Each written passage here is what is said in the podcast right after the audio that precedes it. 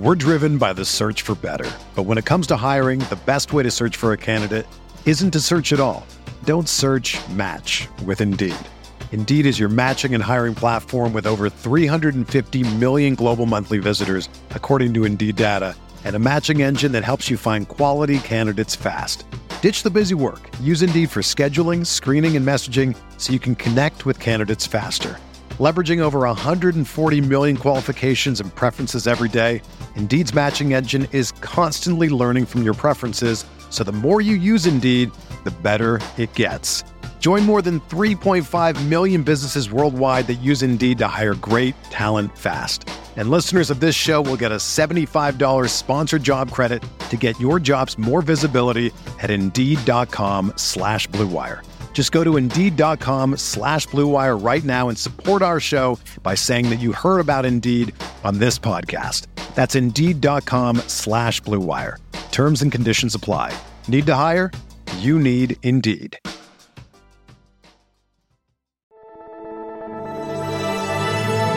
Blue Wire. Welcome back. It's the Big Blue Banter, New York Giants football podcast. I'm Dan Schneider, joined as always my co-host Nick Falato. Today we're here to just give some final notes and recap the Giants' mandatory minicamp. The Giants, as you remember, uh, took the last day of minicamp off and did a team activity, um, and then they had two days of minicamp, and now they'll be off until the end of July.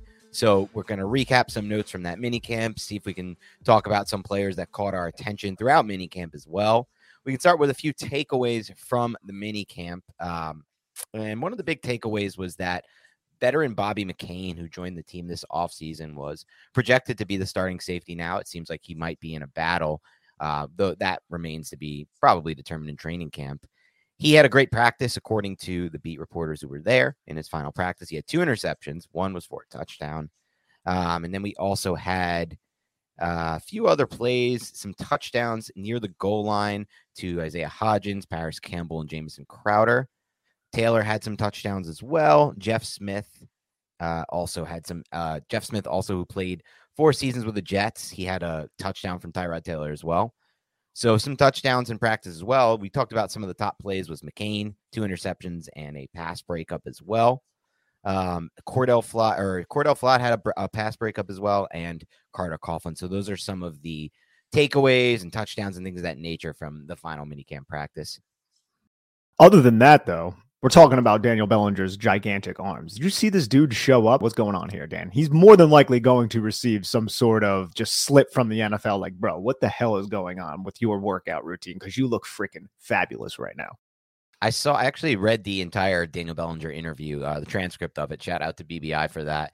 I, I, I really feel like Daniel Bellinger gives one of the better interviews on the Giants right now overall. So I would definitely suggest people go read that. He just seems like a very genuine player, a very genuine person, a very hard worker, and he even you know has a little bit of that self deprecation type humor, which I always like you know, the really, you know, the awareness. He's like, I, he's like, look, I, I know that picture's been going around. There was some really good lighting. Okay. It was some really good yeah. lighting.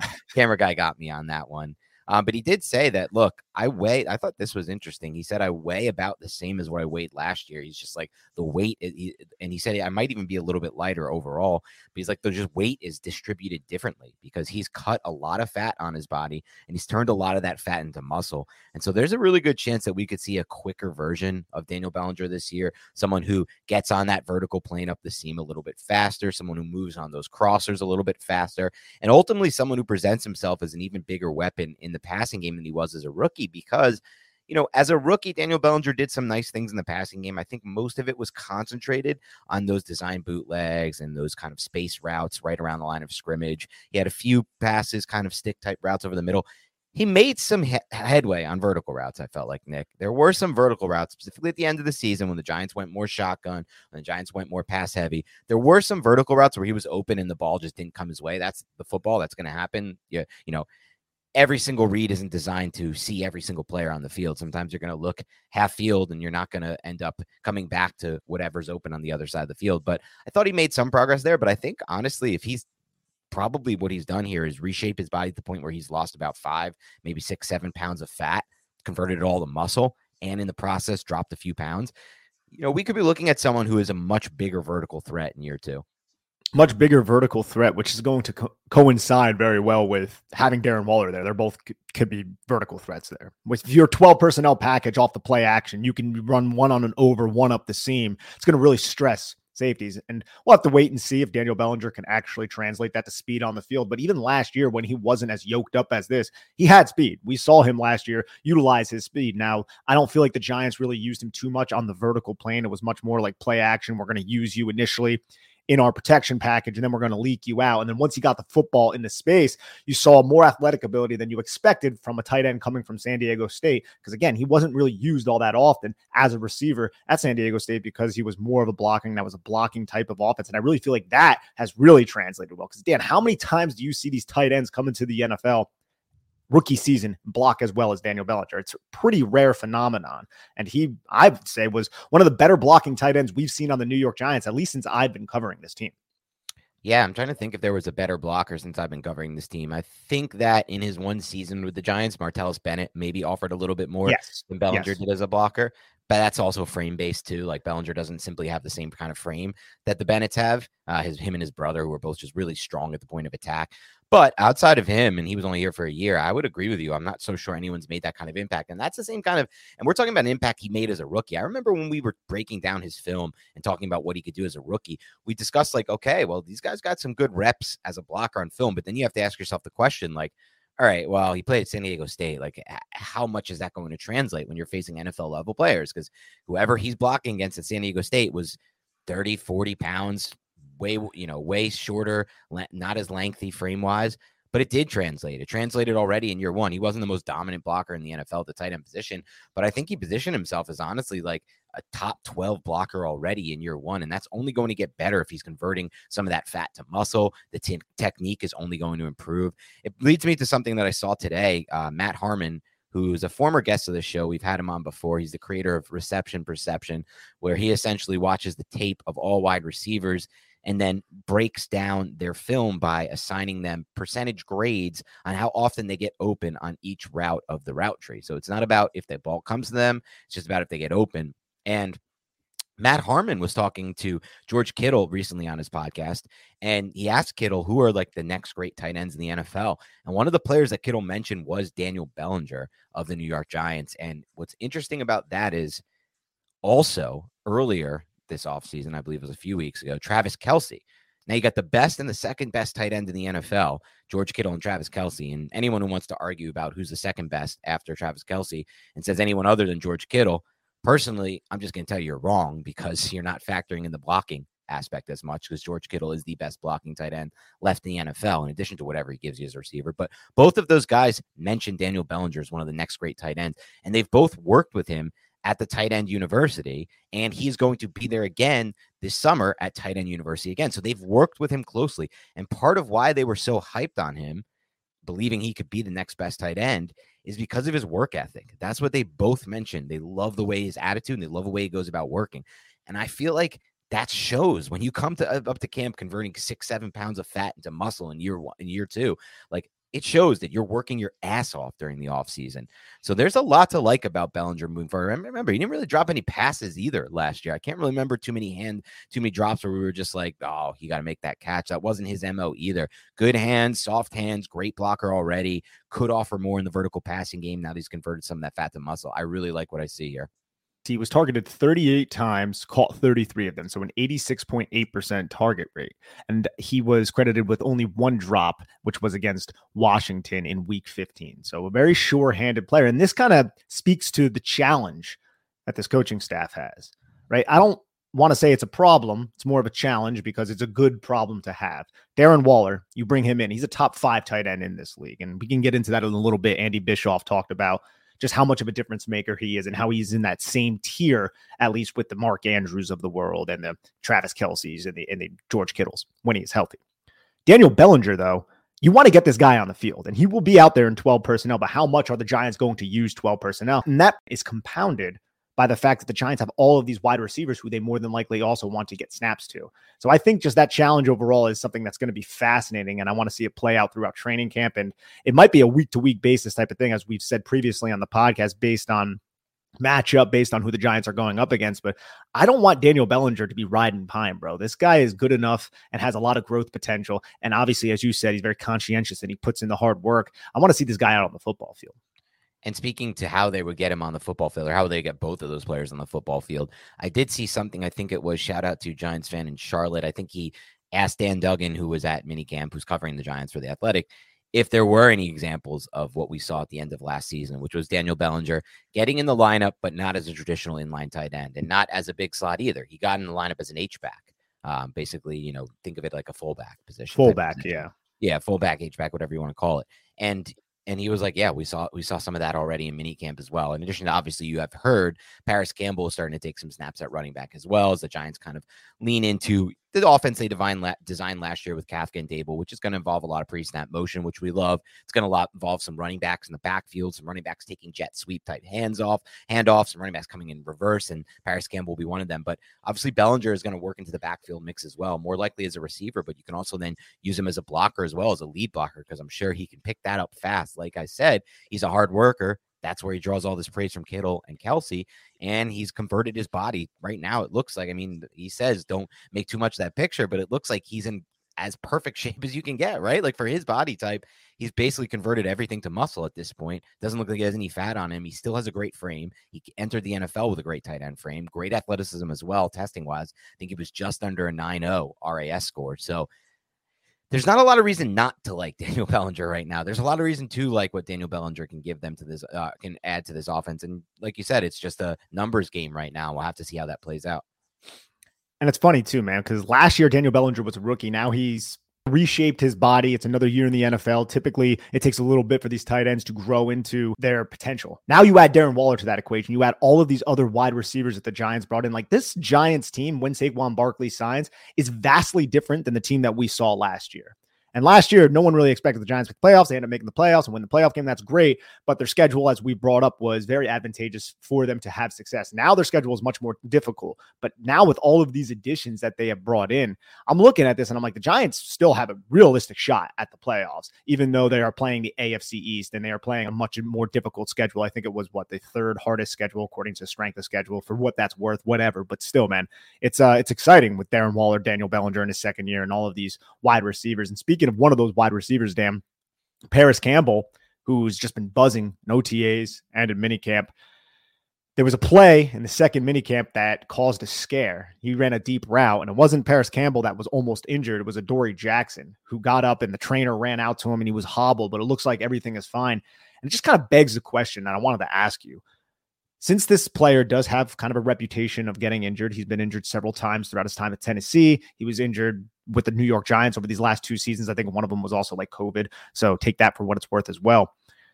If Adoree Jackson gets injured, what are we looking at right now at the cornerback position with Deonte Banks as a starter? And then who would get that second starting spot? Would it be Amani Oruwariye? Is that who we're looking at right now as that second starter? Or do you think maybe Cordell Flott is kind of being used in the slot right now? So is he excluded from that conversation? We know that the Giants like to cross train players at different spots, but man, I just look at Adoree Jackson right now, and if this guy does end up getting injured in training camp, that's going to pose a huge problem for this Giants team.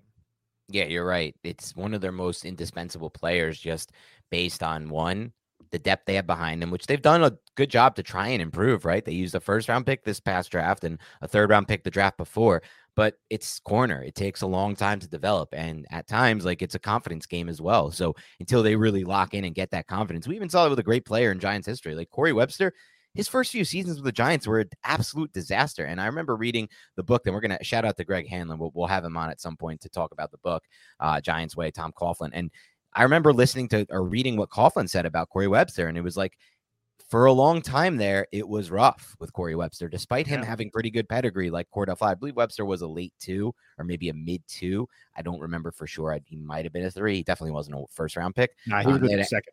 We didn't have a first round pick. pick that year. Yeah. Yep. And they had Aaron Ross's in, in that season as well. But as far as Webster goes, Coughlin's like, when it clicked for him during that run, it was all confidence. It's like there was nothing else to, you know, that's what it is. It comes down to com- confidence for the cornerback positions, everything.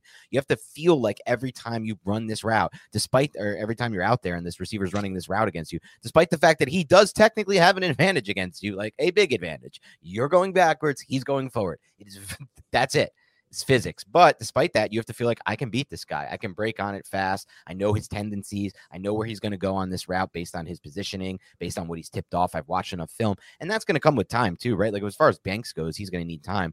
But behind him, Cordell Flott, another example that if they do decide to go that direction that you mentioned, maybe they move Flott back out of the slot. Maybe they put him on the outside it could be their best scenario, but it might not be the the, the way they go at the beginning, Nick. Because I think at first they're probably going to want someone with a little bit more experience playing on the outside than just having two, not rookies, because Cordell Flott won't be a rookie, but as far as outside snaps go on the boundary, he's essentially a rookie if they were to use yeah. him there this year. Aaron Robinson too. You can group him in there. Yep. And then who else do you really have? Tre Hawkins. You're moving Nick McCloud more to a safety type of role. Rodarius Williams, who made an appearance against the Dallas Cowboys, came away with the interception, talk shit on how he wasn't getting playing time, and then just rode the bench the rest of the season. Luckily, it wasn't cut like fellow teammate Tae Crowder. But yeah, has to be Oruwariye at this point if there is no Adoree Jackson, which to me is a little bit concerning. I know there are others around Giants Twitter who are a little bit higher on him, but the thing that I do like about Oruwariye, which we have brought up before, is his ability to come away with those takeaways, which are, are huge. It's one of the reasons why I love Emmanuel Forbes. I just think his press technique is yeah. is is wildly um, underwhelming. I think is probably the nice way to put it and I will say this: there, you still, it's like kind of like a give and take if you put him on the field because this is a defense last year that was among the lead, the worst in the NFL in interceptions. There were no turnovers really from the secondary, and that's not something that was really a big part of Adoree Jackson's profile in the past with Tennessee. He was expected to kind of be that when he came out because he had special teams value. He was a return man. I think he might have played receiver in his past. That's not him. Cordell Flott didn't have a huge history of it at LSU either. So and and Deonte Banks as well is not really known for his ball skills, is known kind of for everything else and his cover ability and his size and his physical physicality. So you put a guy like Amanio on the field, and maybe you have a chance to start making those plays and making those big turnovers. Especially with Jerome Henderson teaching him. And that's the yeah. big thing because we've seen good Amani Oruwariye tape dating back to his rookie season we saw it. We saw a second year was solid, and then it just was a precipitous drop off after that. So we just need to hone in on that player who we saw early in his career. That's confidence right there, right? Like we were just That's talking about, like this dude was playing with crazy confidence right away, and then it kind of clicked, and it was like, oh shit, maybe I can do this. Maybe I can be a beast NFL corner. And then probably throughout the years of getting burned after that, like you said, based on technique issues and things that he did wrong from just playing the position from a technical standpoint, he lost that confidence. And he also has never really played on a good defense. He was with the Detroit Lions during the Detroit Lions' terrible run, which has been basically their entire existence. I'm sorry, Detroit fans, but you guys have had it rough for quite a while. The Giants are going to have a defense, I think, that is pretty solid, who can get after the passer and maybe alleviate some of the pressure on a player like Amanio. Yeah, I think that that's interesting. He could be a sleeper because I just think about like you mentioned those bad Detroit Lions teams. Well, they were at over, but until last year when things kind of turned around, they were like the worst. Two years ago, they were one of the worst defense, if not the worst defense in the NFL. And I remember even early last season, there were major secondary breakdowns where people were like, they're going to have to make a decision in season to get rid of Aaron Glenn, and they're going to have to re- refigure this oh, thing yeah. out. They turned it around, but you're right. He was part of some really bad defenses. We're driven by the search for better. But when it comes to hiring, the best way to search for a candidate isn't to search at all. Don't search match with Indeed. Indeed is your matching and hiring platform with over 350 million global monthly visitors, according to Indeed data, and a matching engine that helps you find quality candidates fast. Ditch the busy work. Use Indeed for scheduling, screening, and messaging so you can connect with candidates faster. Leveraging over 140 million qualifications and preferences every day, Indeed's matching engine is constantly learning from your preferences, so the more you use Indeed, the better it gets. Join more than 3.5 million businesses worldwide that use Indeed to hire great talent fast. And listeners of this show will get a $75 sponsored job credit to get your jobs more visibility at Indeed.com slash BlueWire. Just go to Indeed.com slash BlueWire right now and support our show by saying that you heard about Indeed on this podcast. That's Indeed.com slash BlueWire. Terms and conditions apply. Need to hire? You need Indeed.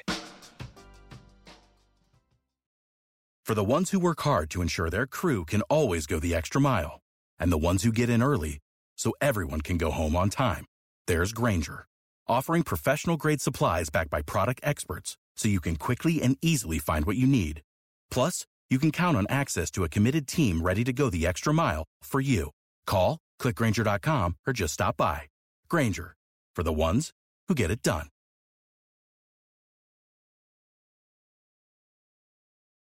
Speaking of Deonte Banks, man, he actually had a, a knock to pass away from Isaiah Hodgins, I think it was thrown by Daniel Jones seven on seven in the red zone. And that's the type of thing that I love about Deonte Banks, man. It's just his his initial quickness. I think that's going to come up big in the red zone type of areas because that guy goes from zero to 60, zero to 100 really instantaneously. I think his 10 yard split was like in the one fours or something like absolutely ridiculous. And when you're talking about playing man covered, you need to be able to react precisely at the moment once you realize, oh crap, he's going this way, or oh crap, the quarterback's throwing the football. I think it's really going to benefit the Giants defense having a player like that out there. And similar, Adoree Jackson is a very similar type of player, very, very quick reaction. I think Adoree Jackson is one of the more underrated cornerbacks in the league. So that tandem of Banks and Jackson, if they can stay healthy, like the Giants have a well above average, maybe even a top 10 cornerback tandem if Deonte Banks can take, you know, incremental jumps in his game because he's only a rookie. He's going to get picked on early. We know that's going to happen.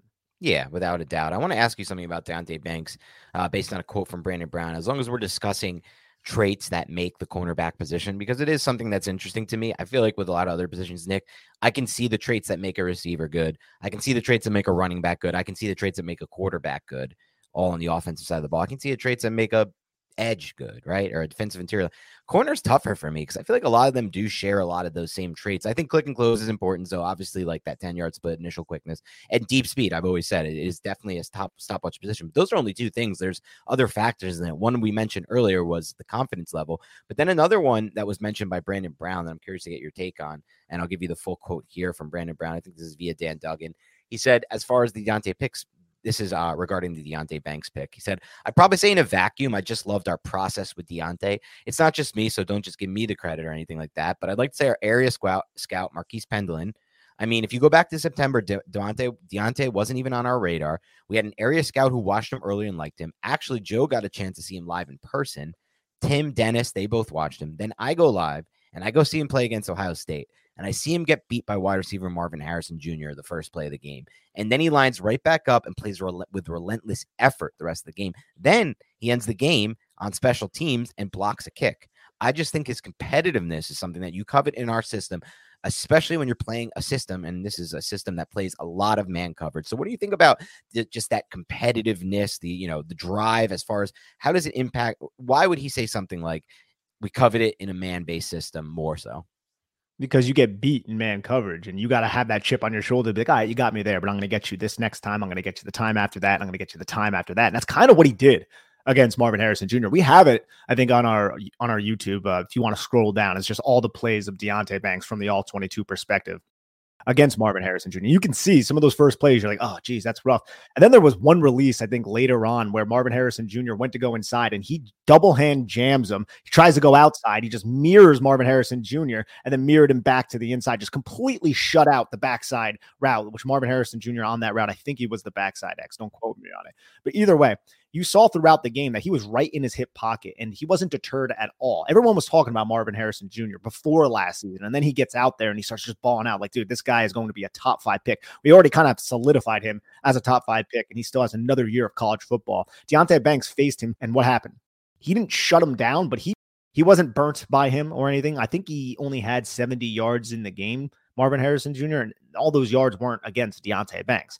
So I think Deonte Banks only surrendered like two or three catches against him and held him relatively in check. He had the one play where he wasn't aligned on Marvin Harrison Jr. initially, he was aligned on somebody else but he carried that receiver vertical. And then he looked and he saw Marvin Harrison Jr. coming on the deep cross from the backside towards the sideline as CJ Stroud extemporized and got outside the pocket. Deonte Banks knew that that's where the ball was going to go. So he came off his assignment once CJ Stroud's eyes went to Marvin Harrison Jr. and then just knocked the football away. That's a very competitive type of play from a Deonte Banks. So any cornerback needs to be competitive. Any cornerback needs to be mentally tough. Every cornerback needs to also have a short memory. Yeah, and it feels like they've got a player in there who's already definitely making headway. I mean, look, he's already playing with the ones pretty consistently at this point. That's already a good sign because despite the fact he was a first round pick, that's not always necessarily a guarantee at the cornerback position. Obviously, as we've said, it's a tough position to pick up. The Giants feel good about where they're at with him and you know where he's going to grow. And like you said earlier, he's already making plays. Had a really nice pass breakup against Isaiah Hodgins in a red zone drill, so we like to see that.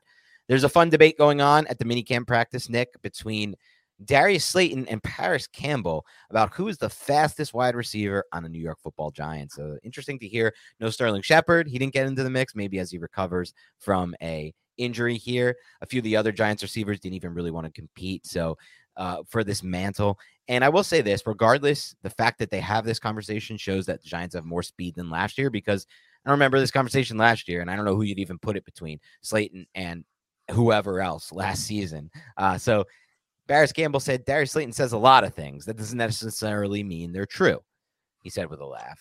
Deep down in his heart, he knows who's the fastest. So Parris Campbell ran a 4.3140 at the 2019 scouting combine. Slayton was at the same combine and he ran a 4.39. However, Pan- Campbell has had major injuries. Was it Achilles for Campbell? Correct. I'm trying to remember. Uh, he's had several injuries. I believe one of them was one, Achilles. Yeah, one was Achilles, which is the most, you know, supposedly the most damning. Though, you know, we don't know. We haven't clocked him recently, so I'm curious who would actually be the fastest. I, I think obviously, if neither had had any injuries in their career, you would just say Campbell because he ran a significantly faster 40 yard dash. Um, but having said that, we have said in the past, Nick, that we don't really love the 40 yard dash. We'd rather like GPS timing, you know, how fast are these guys with pads and helmets on and everything like that. But I would be curious to see who the actual fastest if they ever race. But I know who's not the fastest, Nick, and that's Colin Johnson, who said, I'm not going to settle the fastest receiver debate. Um, but he said, This is hard to say. I'm sure both of those guys gave you an earful. He says, I don't know, but I can't even tell you, but I can tell you one thing, and this is Colin Johnson. I know I'm not not the fastest receiver.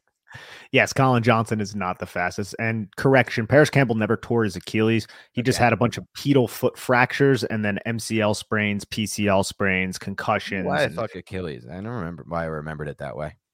Either way, it doesn't really matter. Those could still stifle your speed. I didn't see it last year on tape in terms of his speed being stifled. I still saw very explosive player. It's just Matt Ryan and, and Sam Ehlinger and Nick Foles and whoever, me, you, whoever else, the listeners were throwing the football to Parris Campbell. Just couldn't really get the football to him successfully. But If I had to pick, I think I would probably say Parris Campbell.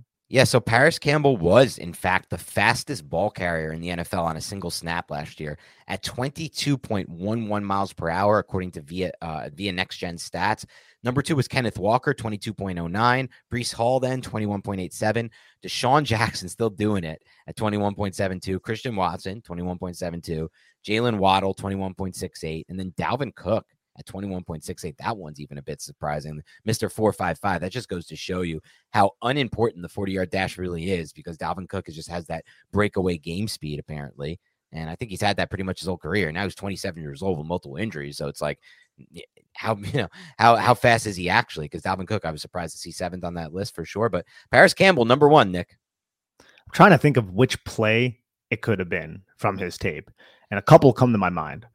One was the touchdown that he had against the Raiders of the slot where he outran like three Raiders into the end zone, but that started at like the 30 yard line or something. So it wasn't that much space to run. And he also had an end around where he didn't score a touchdown on it, but he was running in space with no defenders around him for quite a while until a safety took a really good angle and knocked him out of bounds. I think that was against the Texans. So one of those two are the plays that I think were the 22 mile per hour plays. Yeah, and look, that's definitely, and I feel like there was a stat there with Jalin Hyatt. I'm looking for it now, but I can't find it. Nick, I thought I saw something with Hyatt as well, but I did find this, which was an interesting stat, and this is courtesy of Pro Football Focus. Jalin Hyatt last season ranked in the 99th percentile in separation overall and in separation versus single coverage, uh, according to Pro Football Focus. So that was interesting. A lot of that is due to scheme. Yeah. Yes. A lot of that is definitely due to scheme. There's no denying that. Uh, I don't think that those stats take that into context, but I did remember seeing something on his GPS speed too, but I can't find it now. So either way, two of the fastest or three of the fastest receivers on the Giants. Just adding Campbell and Hyatt alone gives this team a lot more speed on their roster than they had last season, quite frankly. And we'll see what the Giants can do with that. I don't know how much you can read into the at NFL rookie watch. I know they get kind of mocked around a lot of NFL Twitter because they come out with these things that aren't substantiated whatsoever. But they recently tweeted about Jalin Hyatt and how Jalin Hyatt is um, basically not going to see a substantial role on the Giants' offense right now because he's behind and everything like that. Kind of just crapping on on Jalin Hyatt. And mm-hmm. I don't know how to read into this, but I wanted to bring up the conversation that I think it pertains to Jalin Hyatt and it's not because of this stupid tweet. I think it's excellent the Giants have all of these slot options. We've called them the slot machine because I don't know how ready Jalin Hyatt is to step in week one because he comes from that system. We've talked about that since before the Giants even selected Jalin Hyatt. Mike Rose said that he is very impressed with what he's seen from Jalin Hyatt. He's impressed with his route running ability, but that doesn't mean you're ready to translate and play in the NFL. So I love the fact that the Giants have Wan'Dale Robinson, Sterling Shepard, Jamison Crowder, Parris Campbell, and they can even use Darius Slayton in the slot if they really want to. So you're not relying on a Jalin Hyatt. You don't have to put him out there if he's not ready yet because he might not be ready. And that's separate from the fact that this freaking really dubious Twitter account ended up tweeting negative stuff about him. Yeah, I don't really care what that Twitter account tweets about him, but I agree with you in the sense that we probably should temper our expectations maybe a little bit with Hyatt. I feel like it's tough to know how they're going to shake out this receiver group right now until we get to training camp, honestly, because that's when we're going to really start to see more of a sample size. You know, who is getting those first team reps over and over again? Because that did matter last year. Collin Johnson moved very fast up the depth chart last year. And we even heard from Brian Daboll just in the days prior to his unfortunate injury that Collin Johnson was a serious player in the mix. It wasn't like he was doing it just to, you know, see things or whatever. Like give the guy, you know, a nice day or, you know, here, you go, Collin Johnson, take it, take, take, take, take a day in the for ones. No, the series, they were going to probably use him there. And the fact that David Sills played so much at the beginning of the season kind of proves that as well. They wanted that big body type out there. Um, obviously injuries played a role in that as well, but yeah, so it'll be interesting to see his development for sure. Another thing that we should probably bring up is the Giants ended up signing somebody, which is kind of odd right now. At the end of minicamp, you signed somebody before a six week break of training camp. And this is somebody with like no NFL experience, defensive lineman some people call him an edge because he's like a five technique. Kobe Smith, who's like 6'2, 300 pounds and some change. I think he was on the Titans practice squad as an undrafted guy in 2020. Then he was with the Tampa Bay Buccaneers in 2021. Ended up getting a chip, bro. He won a championship. So he obviously knows Rakeem Nunez Roches. Maybe that played into somewhat of why he was signed. Obviously, the Giants were impressed enough with his skill set to bring him in.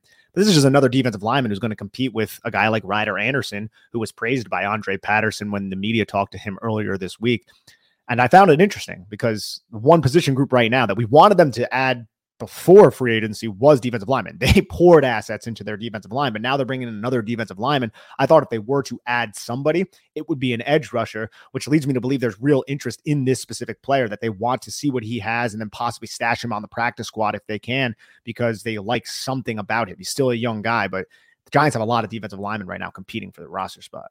Good problem to have. They finally have some depth on the defensive line. That was a big reason why Eagles were able to make a run last year. The Chiefs were able to make a run last year. Defensive line depth, rotation, not just for injuries, but for when these guys get tired. They're big dudes out there. They're 300 plus pounds.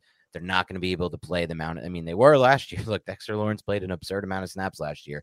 Giants got very lucky on that front, in my opinion. Not lucky in the sense that he didn't get injured, lucky in the sense that he didn't and that too, but lucky in the sense also that he didn't wear down and he didn't have a drop off in production, Dexter Lawrence, despite playing such a high percentage of snaps. Because now, if he has a chance to get spelled, which he will, because there are definitely guys to do it right now with A'Shawn Robinson, Nacho, and the guys you mentioned who compete who will be competing for a roster spot as well. He's going to potentially be even more effective, not just he, Leonard Williams as well, in their snaps because their snaps are not limited, but limited in the sense that they're able to be kept fresh for all the times they're on the field. It's crazy. So we brought up on one of the podcasts recently that the Giants have never had anybody like Dexter Lawrence. And I was reading just comments and, and responding to people, and people were like, What are you talking about? They've had this player and this player and this player. I'm sorry to break this to you. None of those players are even close to Dexter Lawrence. Like, I don't know if some Giant fans, I'm sure people who listen to this podcast are, are aware of it, but just how unique Dexter Lawrence is as a as a player. Like right now, through four years of his career, he has 172 total pressures. I saw somebody say that Johnathan Hankins was comparable to him. Johnathan Hankins, through his career, which is much longer than Dexter Lawrence's, has 155 pressures. Like those, those aren't even close. Like Linval Joseph, I love Linval Joseph. I thought I Linval like Joseph was, was, drafted like almost a decade ago. was 2013 he was drafted. Yeah. yeah. Dexter Lawrence, what he can do as a pass rusher, how strong he is, how athletic he is at that size, it's truly unique. And I don't and think how many of those ever... pressures were from last year, Nick? For Dexter Lawrence, 70. 70. So I mean, like if you I mean, you could look at the whole thing if you want, but if you really look at this the way that we're looking at this, and I think it's completely fair to look at it this way, he's a different player now than he was in his first few seasons with the Giants. So we can extrapolate those 70 over the course of the rest of his career. And you're talking about in like how many people have 70 plus pressures from an interior defensive line spot in a season? I'm sure Aaron Donald has done it like Donald. at least five or six times, but I'm actually curious to see because last year Aaron Donald was injured a lot. He only had 40, right. which is still a really good season for a defensive lineman. Aaron Donald had 109 in 2021, 105 in 2020. 113 in 2018, 80 in 2019. This is this guy is just crazy. He's only been under other than last season, he's only been under 79 once, which was his rookie year. Mm. That's Aaron Donald. That's why he is one of the best interior defensive linemen to ever play this game. All time, people, yeah. People will remember, like it's it's crazy what he was like. Oh man, I loved him coming Shout out. Shout out Ron Schneider, who wanted to draft him over Odell Beckham Jr. Yeah, I did too. I wanted him pick. and Zach. I wanted him and Zack Martin were the two guys yeah. that I really wanted in 2014. I wanted Beckham, and I was I was right and wrong at the same you, time. I said you were right though. Not really though, because the the I'll tell you why I was the part to me that was right was in scouting because I saw Scout, the yeah. I saw what I saw on tape and I was like, this dude is better than Sammy Watkins. He has a chance to be the best receiver in this class. That part was right. But what was wrong is the thing that you and my dad were on at the time, which is look, you're not going to get this thing right until we build out the trenches. That's just the bottom line with football. You can't keep firing away at the skill positions. That's what Jerry Reese did over and over again. And we're starting to mm. see, you know, it is what it is, but we've done, we've shot our wad at some skill positions with this uh, regime as well, right? I mean, we're doing okay taking interior guys as well. So it's not a problem right now. We had a nice inheritance of interior defensive linemen to help on those side, that side of the ball trenches. Offensive side, you and I would probably like a little bit more investment, but we've had a, fa- a solid amount of investment. We had John Michael Schmitz this year as a top fi- or 60 pick. We had Evan Neal last year. That's pretty much all you can ask for. And they've been adding depth pieces and even Josh Ezeudu as a mid round pick. So they've kind of a- achieved both while really not putting much capital into the defense, which is okay, I guess. But eventually Wink will get his guys and he got Banks this year, but he could use some more. But you're right. You guys are right in the sense that like you're not going to get this right by taking receivers. Like look at what Aaron Donald's the impact he's made for the Rams. Is Odell Beckham Jr.'s impact anywhere close to that for the Giants? No. no. Right? Is Odell Beckham Jr.'s was Odell Beckham Jr.'s impact on the Giants close to what Zack Martin's given to the Cowboys? Probably not either. Right? No. So that's the thing. There's a longevity factor too when you take the when you take the trench guys. Not only are you building out the side of the ball, you know, the aspect of the game that usually wins, which is win up front, but also you're getting guys that have a longer a track record of playing longer in the NFL. Giants were drafting a lot of receivers high back then too. Yeah. They spent a, a first and a third in 2009. They spent a third on Jerrel Jernigan in 2011, a second on Rueben Randle, Mario Manningham, 12 of Mario Manningham, and that was in 2008 before 2009, and yeah, then obviously Odell Beckham in 2014. You can be right and you can be wrong at the same time, kind of thing. Because Odell yeah. Beckham, the talent was was excellent, and if the Giants and him could have worked something out, he would have been a real generational player for the New York. If he could have stayed Giants. healthy, is really what comes down to. That too. And there was also bad blood between him and Dave Gettleman and the front office. And he threw Eli Manning under the bus in an interview with Josina Anderson, which was uncalled for. And I think that was the impetus to allow John Mara to be like, I know this guy is a huge revenue generator for yeah. us, but you're gone now. We drafted. There's Saquon no Barkley. way Mara was signing off on that trade until that interview. I 100% agree with that. Yeah but it is what it is. Those in the past. And anyway, it ended up we we we got lucky on that trade because that could have hit in so many different directions. You get a 17, you get 17 overall, you get a late three, and you get a pep a player in Jabril Peppers who ultimately the Giants, I mean, partially his injuries, but he they were ultimately wrong on that. They they were really high on him. He was a big reason they made that deal. But it's okay because Dave made his best pick of his whole regime with Dexter Lawrence at 17. So kind of saves the whole thing bring it all full circle right there. Without a doubt. Especially look if he's going to play the way he played last year, Dexter Lawrence. You can argue that that's like an uh, you know an elite trade essentially for the Giants, getting rid of an older Odell Beckham who's injury who's had a lot of injuries since uh, for a player like that. And that's reason number one why you wait to evaluate trades. Because I remember people True. were slamming that trade. It's like, dude, you got to wait to see how the picks are. And we were pretty early on Dexter Lawrence on this podcast. We were like, look, I know the stats aren't there, but guys that size don't move like this. And it really all came to fruition this year with Wink Martindale and Andre Patterson as his defensive line coach. Yep, without a doubt there. Anything else from the mini camp that stood out to you? No, we touched on Andy Bischoff talking about how Darren Waller is in a rare group. He also said this, this was quotable cartwheels all the way that he's here. So they're really excited about Darren Waller. I'm really excited about Darren Waller. I'm really excited about this 12 personnel package. And I think it's going to be a, a fun offense to watch this year if the Giants, if Daniel Jones specifically takes that next step. Yeah, without a doubt. And you talk about Darren Waller. I, he was even seeing from one of the Bellinger interviews, he was like, yeah, I love learning from Darren Waller already.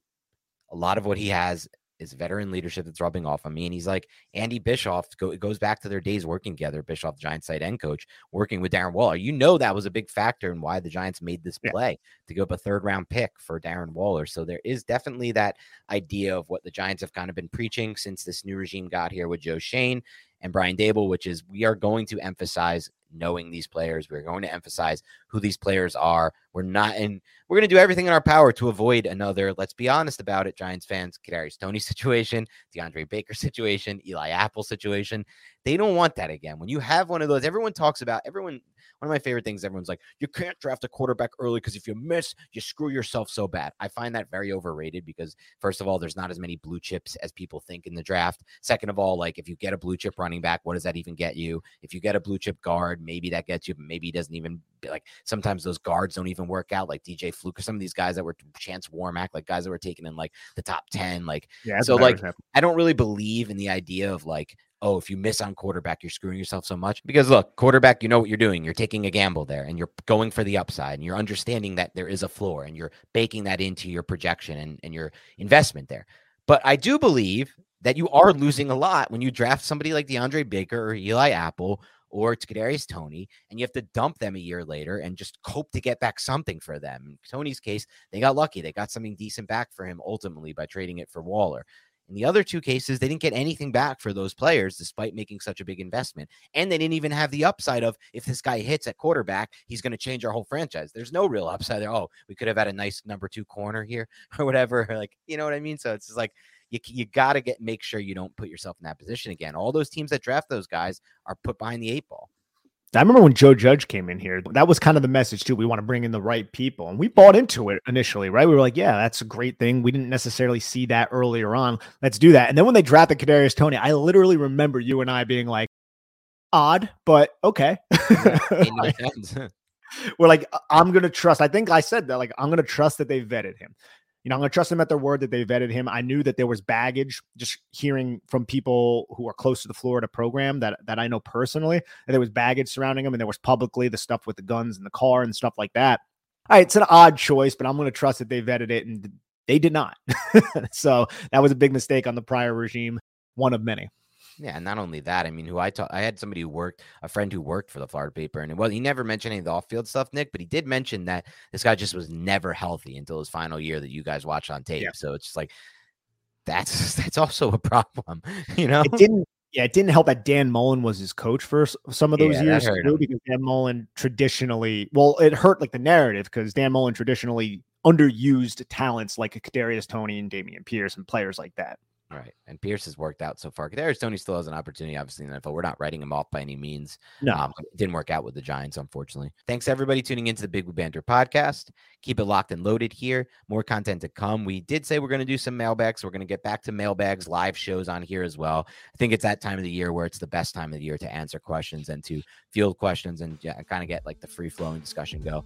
We have some other content planned as well. So just keep it locked and loaded here until late July when training camp starts. Uh, have a great rest of your weekend. We'll talk to you soon.